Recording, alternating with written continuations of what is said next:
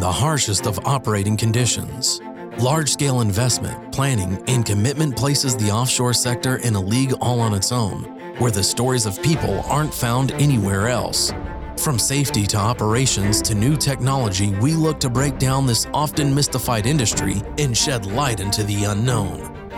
You're listening to the Oil and Gas Offshore Podcast with your host, Andy Lash. All right, so everybody, thank you for listening. Welcome to the show. This is the Oil and Gas Offshore Podcast. Today we are here with Sarah Whiteford from One Step Power. Sarah, thank you for coming out. Thank you for your time. Thanks, Andy. It's good to be here. Everybody, if you enjoy the show, please leave a comment, leave a review. We will take those reviews and hopefully read them on the next show and thank you for your time. The show is brought to you by Tidewater Marine. They're a premier service provider for the offshore industry with operations around the globe. Sarah, you know that sector very well. I think we're going to learn a lot about the offshore sector and dynamic positioning and some of those different things that go into the maritime field. Before that, how about we learn a little bit about yourself? Okay.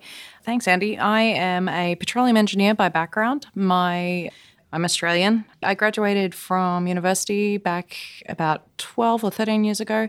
Since then, I was a drilling and completions engineer, and I basically just worked my way up the drill string from drilling and completions, subsea completions, subsea installation, back onto the vessel, and I've been building drill rigs in Korea for the last few years. As part of that process, got really involved in the regulatory and compliance side of drill ships and drilling vessels, and that led me to co-found One Step Power. And One Step Power is I've been learning about it. I'm learning myself. How would you sum it up? Okay, it is a company that provides testing technologies for offshore and remote power systems. Okay. And most of those power systems are utilized throughout the ships. It powers everything on the ship.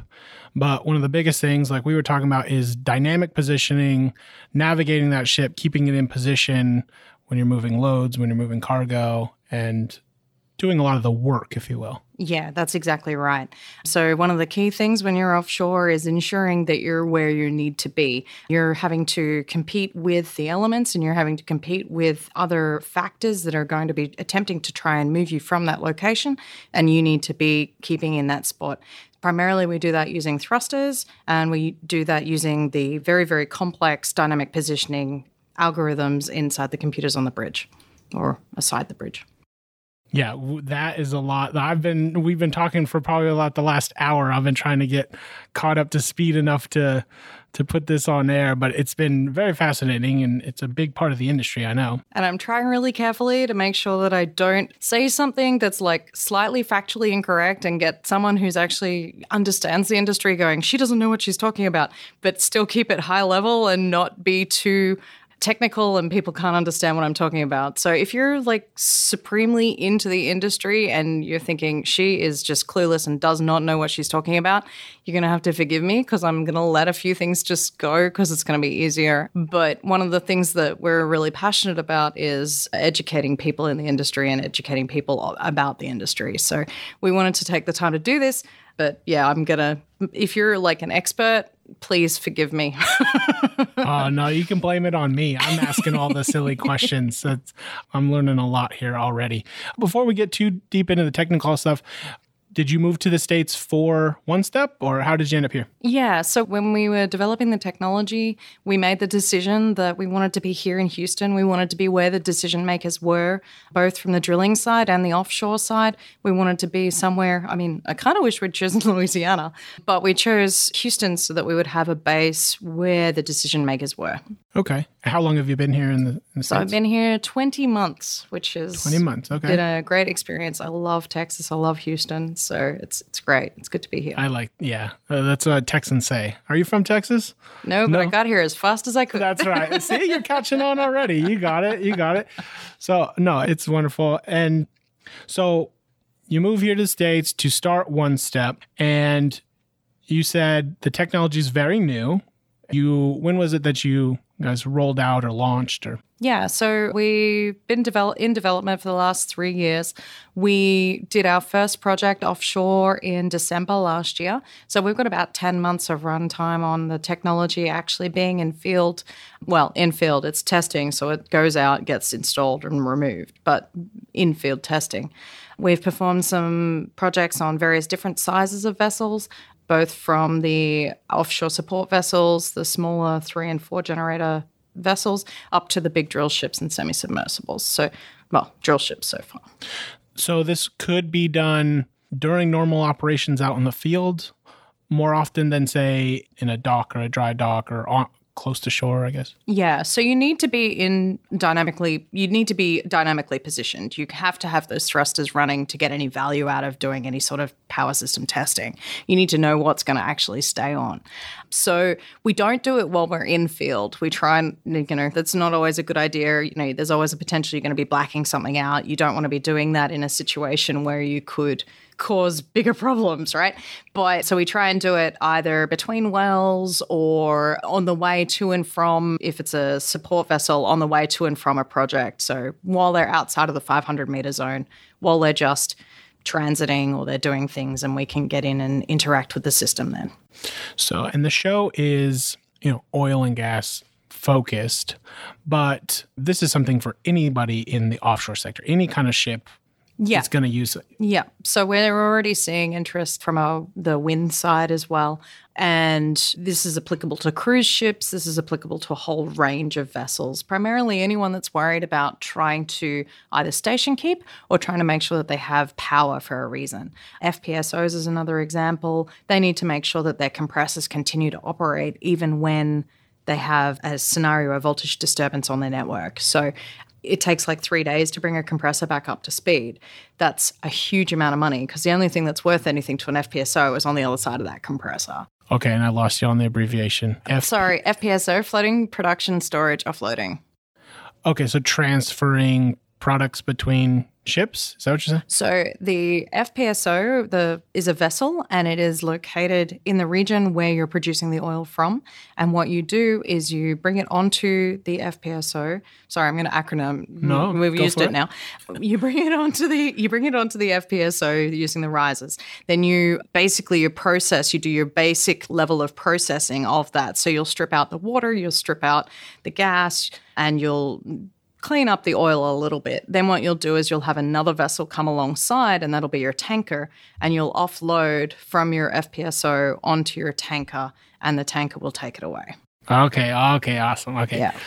So, like we talked beforehand, I am learning everything as each show goes on. Each episode is all new offshore information for me. It's great, Andy, and it's kind of cool because you know I've been doing this for 15 years, and I have one of the most bizarrely random accumulation of knowledge that you will find. Right, so this is fun. I'm happy to help. It's fun. No, I appreciate it. My whole, my kind of high level goal of the show is to, I get to learn and bring the audience along with me. So it's been very kind of high level things. This is by far the most technical aspect Oh, that we've talked. Not that we need to get super technical, but this was the one. Okay, I was like, I know nothing about dynamic positioning. I need to do some research. So I did. I went out. I did some research, watched some YouTube videos, and did stuff to to at least keep up with the discussion. So we have dynamic positioning to position that vessel through currents, through wind, through everything. That could be both during a cargo exchange. It could also just be general navigation, or is that that going to be a different system? So typically they will use a different system. So it will be a tied in and you will basically select rather than selecting dynamic positioning, which is going to give you that point to point, you're going to choose a navigation. So you'll and sorry any DPOs that are listening, I know I'm butchering your entire job. My apologies. You will basically you'll chart a course and follow that course exactly as you would on a smaller vessel. Okay.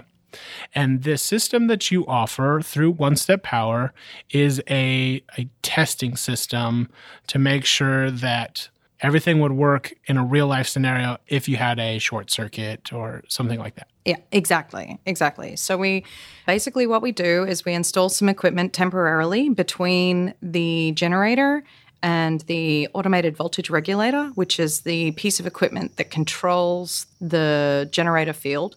And what we do is we take control of that field. I'm sorry. That's fine. Um, little noises in the background. we are in in your facility here Yeah. in Houston. We've got workbench outside with a bunch of generators. We got we got stuff being done. I mean, this is Yeah. business is happening around us right Yeah, now. So it's super noises fun. are okay. So I've completely forgotten where I was going with that. We're talking about navigation versus dynamic positioning and and And then we were talking and then we were talking about testing. The, so you implement right, your right. So we, we install the equipment yes. between the AVR, which is the automated voltage regulator, and the generator. Basically, what we do is we install equipment that will be able to take control of the voltage signal, and then what we do is inject that voltage signal with different styles of faults. So we'll be able to generate this sort of thing that you would see during a short circuit or during a KVAR imbalance. And, you know, I'm going to throw out some faults. You know, you'd see a generator loss, a load sharing failure, loss of sensing, or some other failure that your system might experience as part of your day to day operation. And we generate those faults and then we see how the whole system responds to those faults. and those faults could be in like a worst case scenario catastrophic to the vessel. Absolutely. Okay. Absolutely. From just losing all power and then the, just control of the vessel, or what we were kind of talking about, if you are in that cargo transfer space, you're adjacent to another vessel, and now you have Exactly. two colliding. Exactly. So, scenarios that you would see in the industry, and we've seen in the industry, the Mumbai High North field incident back in the 90s, the Macondo incident, obviously, the Bibby Topaz incident. So, we see incidents in the industry where the dynamic positioning system and the power systems associated with those have caused catastrophic failure. We've also seen a lot of support vessels hitting drilling vessels. We've seen a lot of support vessels hitting spars and production facilities. We aim to assist in presenting solutions so that we can reduce the likelihood that those collisions are a result of power system failure. That's pretty much all I can. So even higher than a dynamic testing uh, service Yes. technology, it's a safety improvement tool Absolutely. first and foremost, right? Yes. Okay. That makes a lot of sense. So, and this this is like we've talked about. This could be for an offshore service ves- vessel, all the way up to the largest of drill ships, keeping that ship directly over the wellbore through waves and current and wind, and Yeah. just keeping it right on spot. Exactly. Exactly. Which is pretty cool. It is, yeah. I'm, it's been super fascinating. Like I said, I've I've already been here an hour, and that was just us talking before we turn on the mics. Or That was like dynamic everything. positioning 101. Yeah. yeah? it's good. I'm learning tons. No, it was super fun. You know, we're really passionate about helping people understand what we're trying to achieve.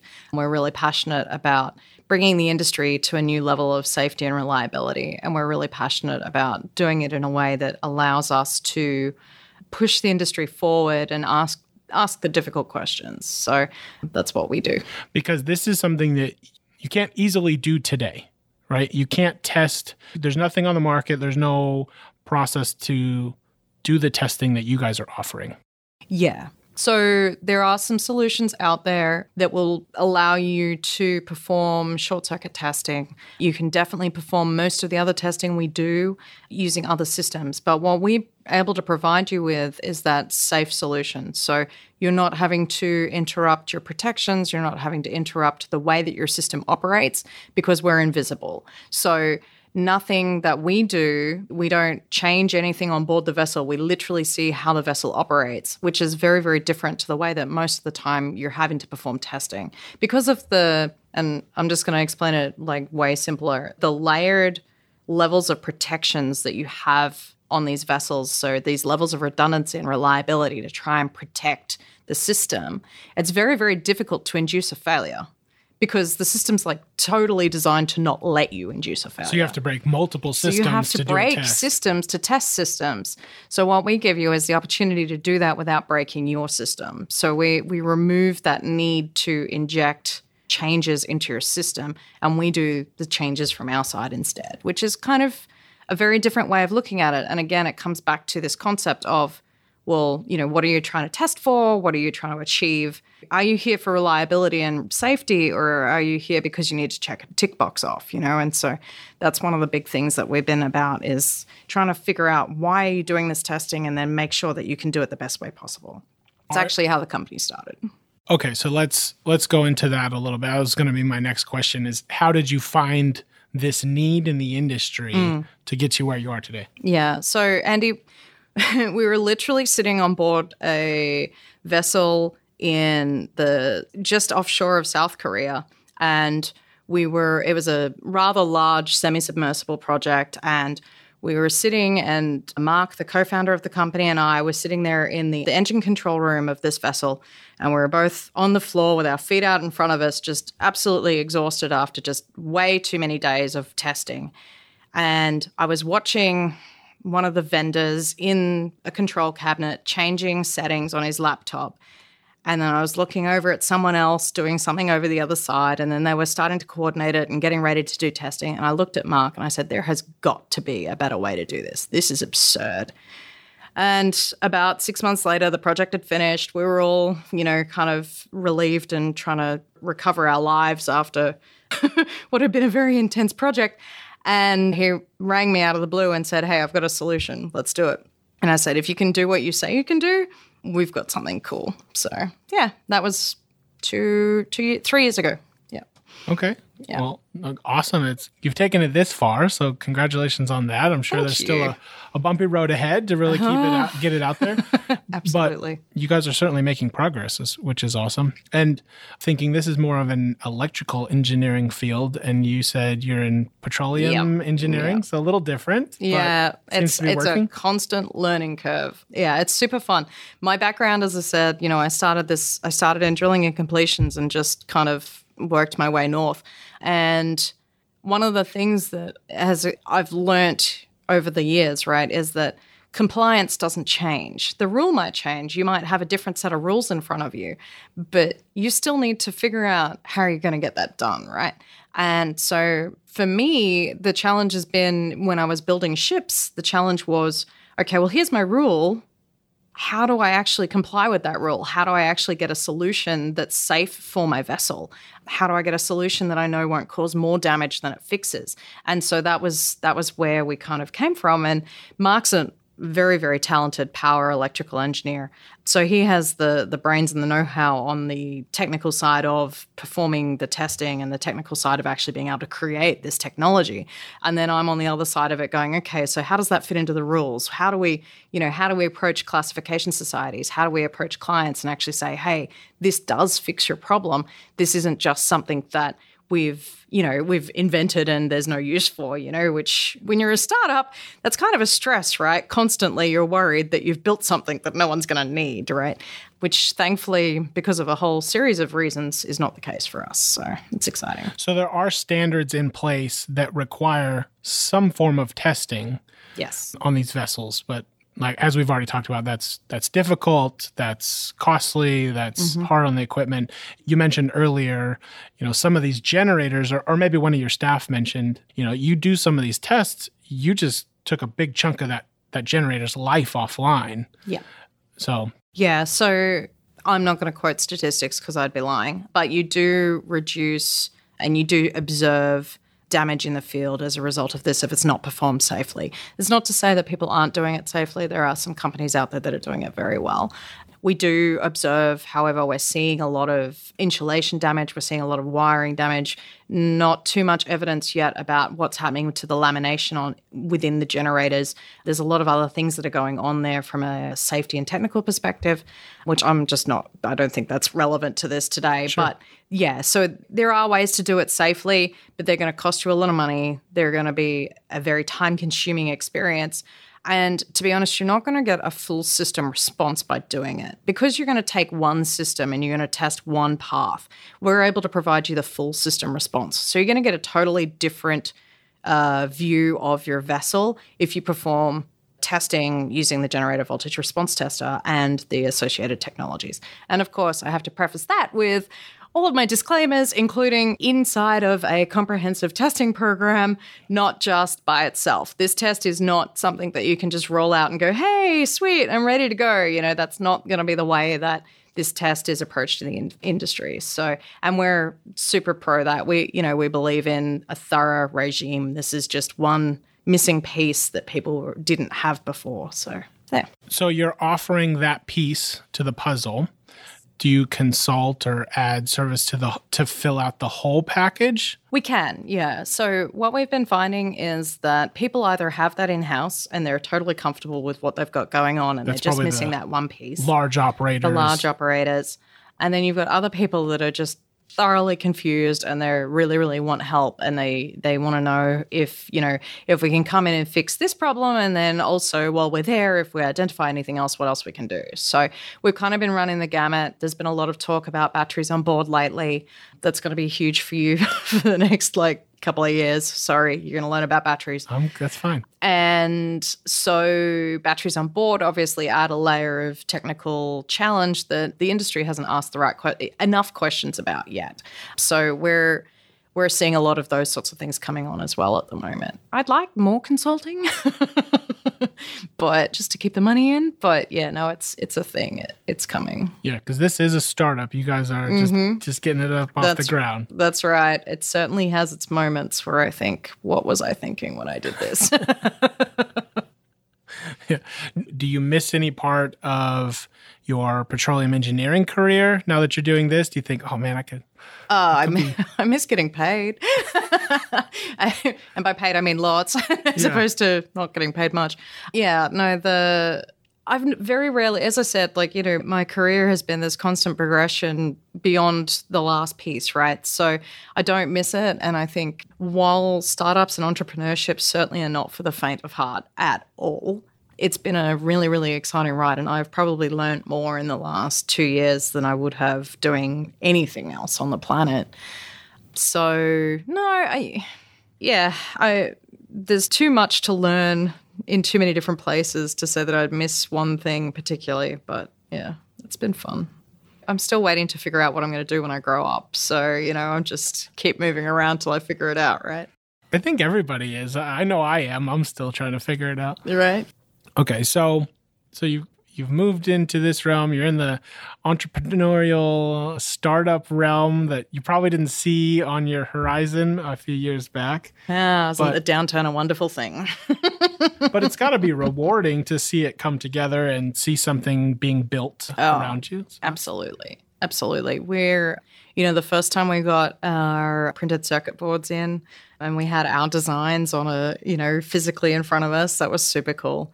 The first time we had our graduate employee, you know, who's a very, very talented engineer, and the first time he was able to explain it to someone else, we were like, oh, we're making a difference, you know? When we're at conferences and we're in meetings and people go, oh, well, what does One Step think about that? Then we're like, you know, yeah, we're making a difference. Yeah, you have a name, yeah. Yeah, you know, and that's two years ago. No, no one knew who we were, and we've made big strides, and we're super, super proud of what we've done here for sure. So, for advancing your growth, what do you see as the next big barrier? Is it the cost of the service or is it the knowledge that people don't know they need this yet? I think the industry is pretty well aware of its need. That has been one of the great things about batteries. It has been just changing this conversation. 18 months ago at OTC, no one knew what voltage dip ride through was. No one knew that they needed to worry about short circuit testing.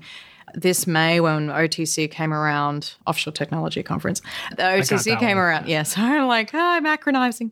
When we were at OTC, you know, the conversation was very different. It was like, oh, great, wow, we need that, awesome. The barrier to that then is the offshore cost structure at the moment. The largest number of vessels are with the smallest margins. So the the companies that are most in need of this technology in order to gain gain those efficiencies have got the smallest margins.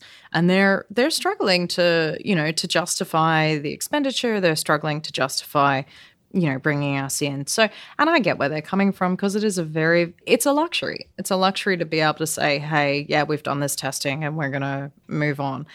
And but it's a luxury that's going to be more and more needed by the industry the other problem we've had has been around the acceptance by all of the stakeholders. So you can't just go and test and have that be accepted. One of the things that happens when you're introducing a new technology, whether it be this sort of technology or with anything that you bring in, the first question is, well, who's done it before?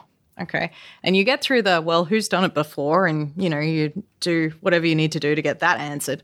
And then they say, well, what does the class society think? And you go, oh, well, class society thinks that they'd like to see another test, right? And you go, okay. And then, well, what does Coast Guard think? And okay, well, Coast Guard thinks that they would like da da da da, right? And so it becomes this constant battle of, well, what does so and so think? What does so and so think? And you kind of, okay, well, so and so thinks this, you know, or you, as much as you can, because you can't give away the farm either, and you can't portray someone's acceptance of the technology if they haven't accepted it either. So it gets really, really interesting trying to balance it and get all the stakeholders in the right room has been the big one. Yeah. So the technology is proven, just not fully accepted. Exactly. Okay. Exactly. That's so, like me in this podcast. I, I, can I can do a podcast, but everybody's like, mm, let me hear a few episodes and then hmm. then, then I'll, then I'll come on. Yeah, yeah. Or I'll, I'll, come on your show later. I'm like, okay, that's fine. I'll, I'll, take it. I'll take it. So thank you. You're an early adopter oh, of my gosh. podcast interviewing skills, which is great. You're doing great. thanks. you too.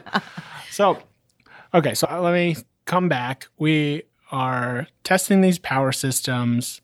We are now trying to get adoption.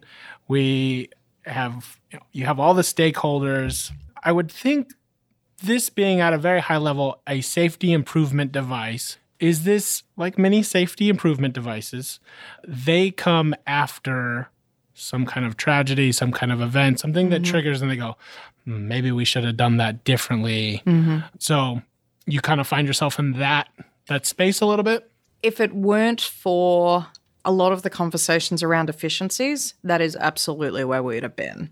We were very, very concerned about that, looking around trying to find the incident that we could point to that be, that we could say, hey, you know, this wouldn't have happened if right. you'd done this testing, right?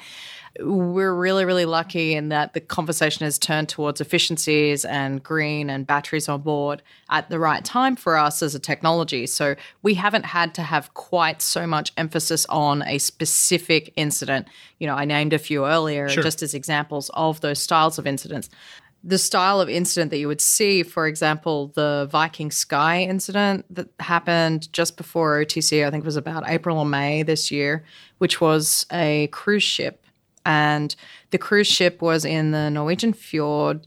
They had left port. The incident report's available. I'm not even going to attempt to try and repeat it, but basically, they left port. They had a series of engine failures as a result of a lube oil alarm, and they lost the vessel. They put down an emergency anchor, and the anchor didn't hold, and they were heading to the rocks. They were emergency medevacing people off. They the videos were a huge issue. It was an international incident. I mean, I'm talking cruise ships, so yeah. every man and his dog knew about it, right? You're looking at. I remember like now. Remember I'm like, it, I didn't know the name, but the now Viking Sky. It's the cruise ship that's kind of on its side. Mm, yeah, mm, no, the photos are more of like from the beach looking out at this cruise oh, ship okay. that's like right there.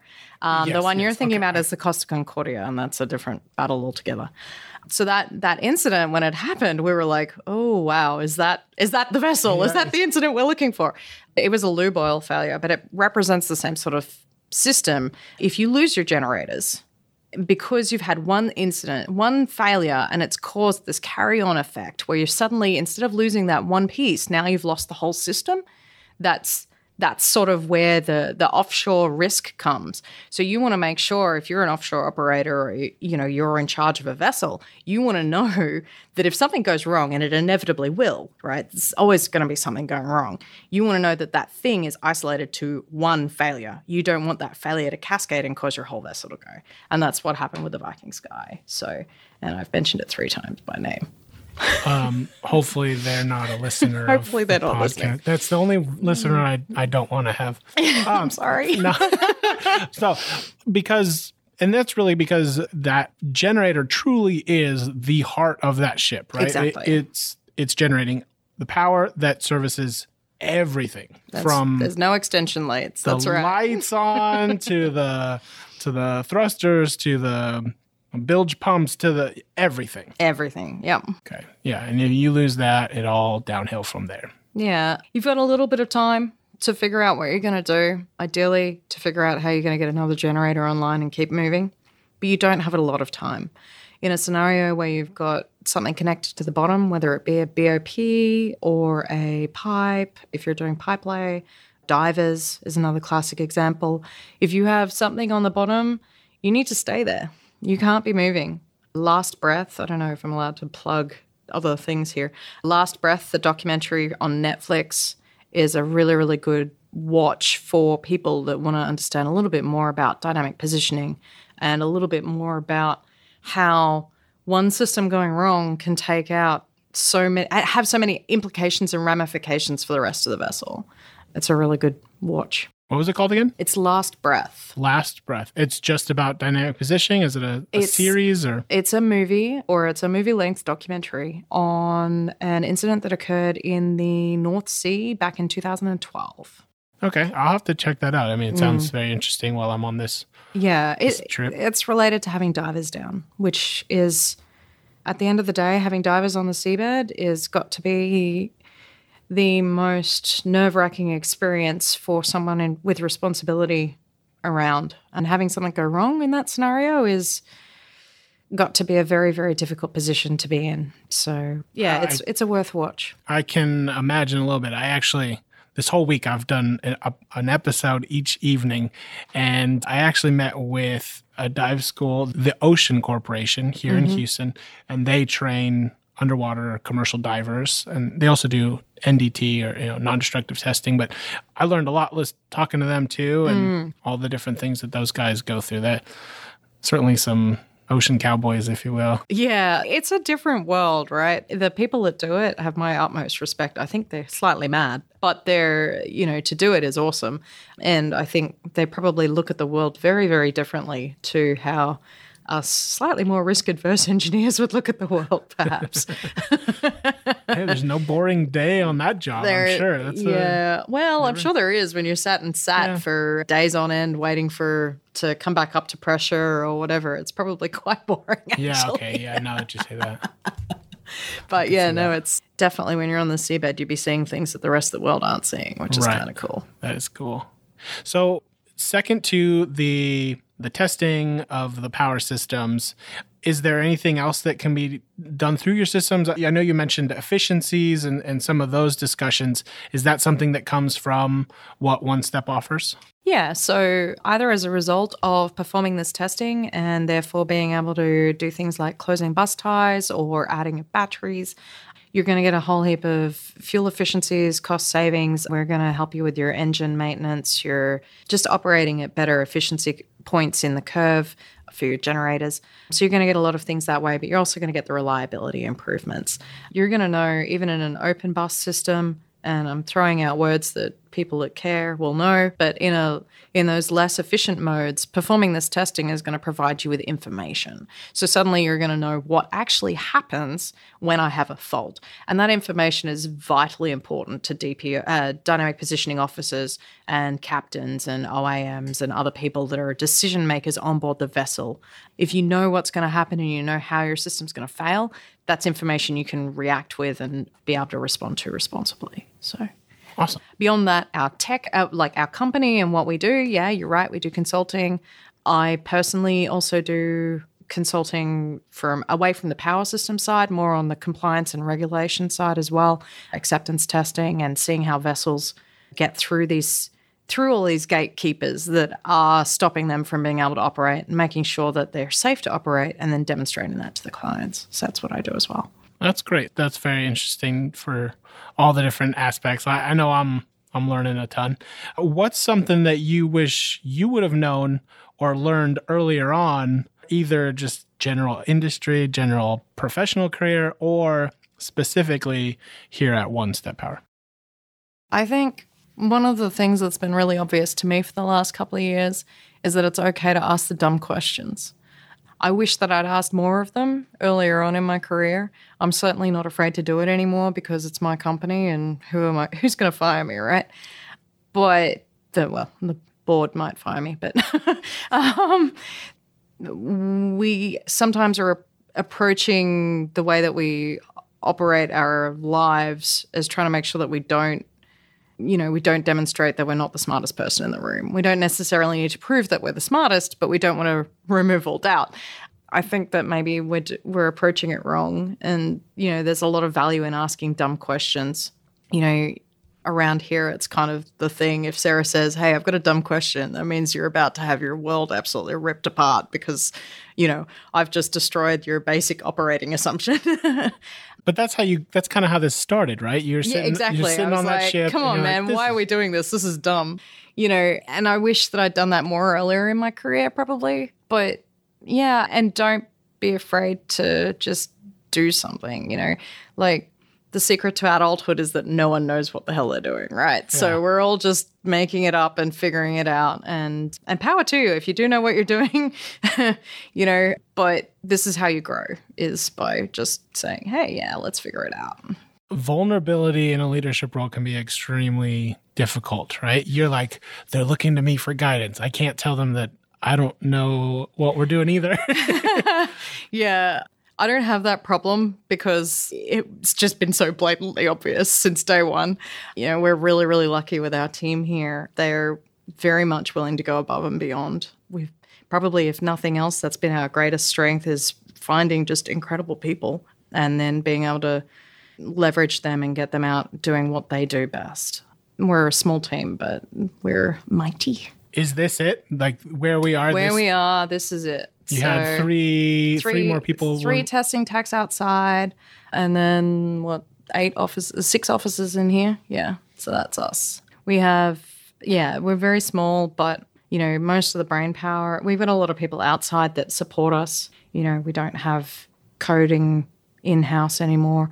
Our key coder is on another project. So, but we've got so we've got people out helping and being ambassadors, and that's cool too. So it's fun. Are there any general myths or, or misunderstandings that maybe we haven't covered yet about the the industry or? Oh, so many, right? It's the maritime industry. Yeah. Well, yeah, and that that's kind of my whole thing. Like, it's like we know what it is, right? Like it's ships working offshore in the ocean, but it's in the ocean. You can't just drive up. You don't drive by that. You don't see it, you know. And unfortunately, most of what we do get to see as the general public is, is usually not in the best light. Right. Exactly. So, you know, there's a lot of stuff going on and a lot of myth just for the industry as a and whole. That's true. And you probably hit on it then too, right? Which is that there are very, very few badly intentioned people in the industry. Right. Everyone is here to get the job done safely, to make sure that the oil stays where it's meant to be going, and to do what is necessary to go home safe. And there are very few people that are out there going, "Wow, you know, that's not how that's not how the industry is working." You know, we're here because we want to make a difference, we want to be safe, we want to do the right thing, and we want to go home to our families. And I think that is pretty fair for everyone in offshore and onshore we're not doing anything differently. We're just away from our families more, you know? And we have a lot of weird superstitions and traditions just like everywhere else. And I'm not even going to go there. But, you know, there's good, very, very cool people out there doing their thing and then getting some pretty funky rewards for doing it, you know, getting time off and doing various bits and pieces and seeing the world, which is kind of fun. So, everybody I've talked to so far has talked about the whole world, right? Yep. Everybody's like, I worked here, I worked here. Yep. You were showing me Australia and you said Korea. South Korea. Yeah. Yep. Yeah. Yep. So that's really cool. And I, I, hope to continue learning more about that. I'm, I'm hopefully going to get out on a, a, vessel here myself at some point oh, for a while. Yeah. We'd like to record one of these shows from a vessel and brilliant. So lots of cool stuff to come. Well, this has been a fantastic discussion. I really appreciate all the information. Is there anything else that you want the audience to know about yourself or One Step Power or? No, we're here. I guess that's pretty much it for us. We want to make sure that people know they have options. If you are looking at, if you are in a decision making role on board a vessel, as far as like a chief mate or a chief engineer or even an engineer in or a DPO, if you are looking at doing testing, there are solutions for you out there. That's one of the things that's been really cool in the last 12 months is getting to know chief engineers and engineers on board vessels and getting to be able to talk to them and say, hey, you know, yeah, we can help speed this up and we can make it safer and you don't need to take the risk on those incidents anymore. So if you're out there, thank you. And I appreciate the time. Thank you. How can any of the listeners reach you or One Step if, mm-hmm. if they want more information? Okay, so we've got a website, obviously, www.onesteppower.com. You can reach me at info at onesteppower.com. And yeah, if you just Google, you generally find us. Voltage Step Ride Through. If you Google it, you'll find us. Yeah, we're around and we're always at all the conferences. So. Sarah, thank you very much for your time. Thank you very much for the information and discussion. And to the audience, thank you very much for listening. Tidewater Marine, thank you very much for the sponsor. And we'll catch you on the next one. Thanks, guys. Hey guys, we have a couple of OGGN events on deck for the next month. OGGN's next Houston Happy Hour will be on October 29th at the Cannon from 4 to 6. As always, a portion of the proceeds will go toward Redeem Ministries to fight human sex trafficking. At this happy hour, we'll be discussing the process of taking a startup from simply an idea to obtaining the first purchase orders. The panel discussion will include Saudi Aramco Ventures, Shell Ventures, NOV, SCF Ventures, Eternal Energy, and Welldiver. Our next Denver happy hour will be on November 6th. Come join us for food, drinks, and a live podcast that we will announce at a later date. A portion of this event's proceeds will go to local charities Safe House Denver and Oil Field Helping Hands. Okay, now to the events on deck. The Timor Leste Oil and Gas Summit 2019 will be on October 3rd through 4th in Dili, Timor Leste. The SMRP third quarter West Houston chapter meeting is on October 3rd at 11:30 in Houston. This event will cover the topic Are your PMs preventing or causing failures? IPAA and TIPRO are hosting their Leaders in Industry Luncheon on October 9th in Houston. On October 14th, the Cannon will be having a disruptive energy workshop. The API Golf Tournament will be held on October 14th 2019 at Kingwood Country Club. And as of right now, there are some spots still open, so be sure to check their website and register your team. The 2019 Operations and Process Technology Summit will be on October 14th through 16th in San Antonio. The summit will cover maximizing your molecular advantage, practical solutions for today, forethought for tomorrow. On October 24th, OGGN's very own Mark LaCour will be speaking at Tech to Market in Shreveport, Louisiana.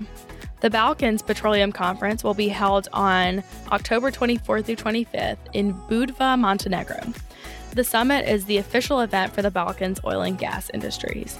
Lastly, the George H. Bush Conference this year will be on October 28th through 29th in Houston. Honoring President George H.W. Bush, the Bush China Conference brings together Americans and Chinese to discuss critical bilateral, regional, and global issues and to generate innovative recommendations for advancing the relationship. Tune in next week for another episode of the Oil and Gas Offshore Podcast, a production of the Oil and Gas Global Network. Learn more at oilandgasoffshore.com.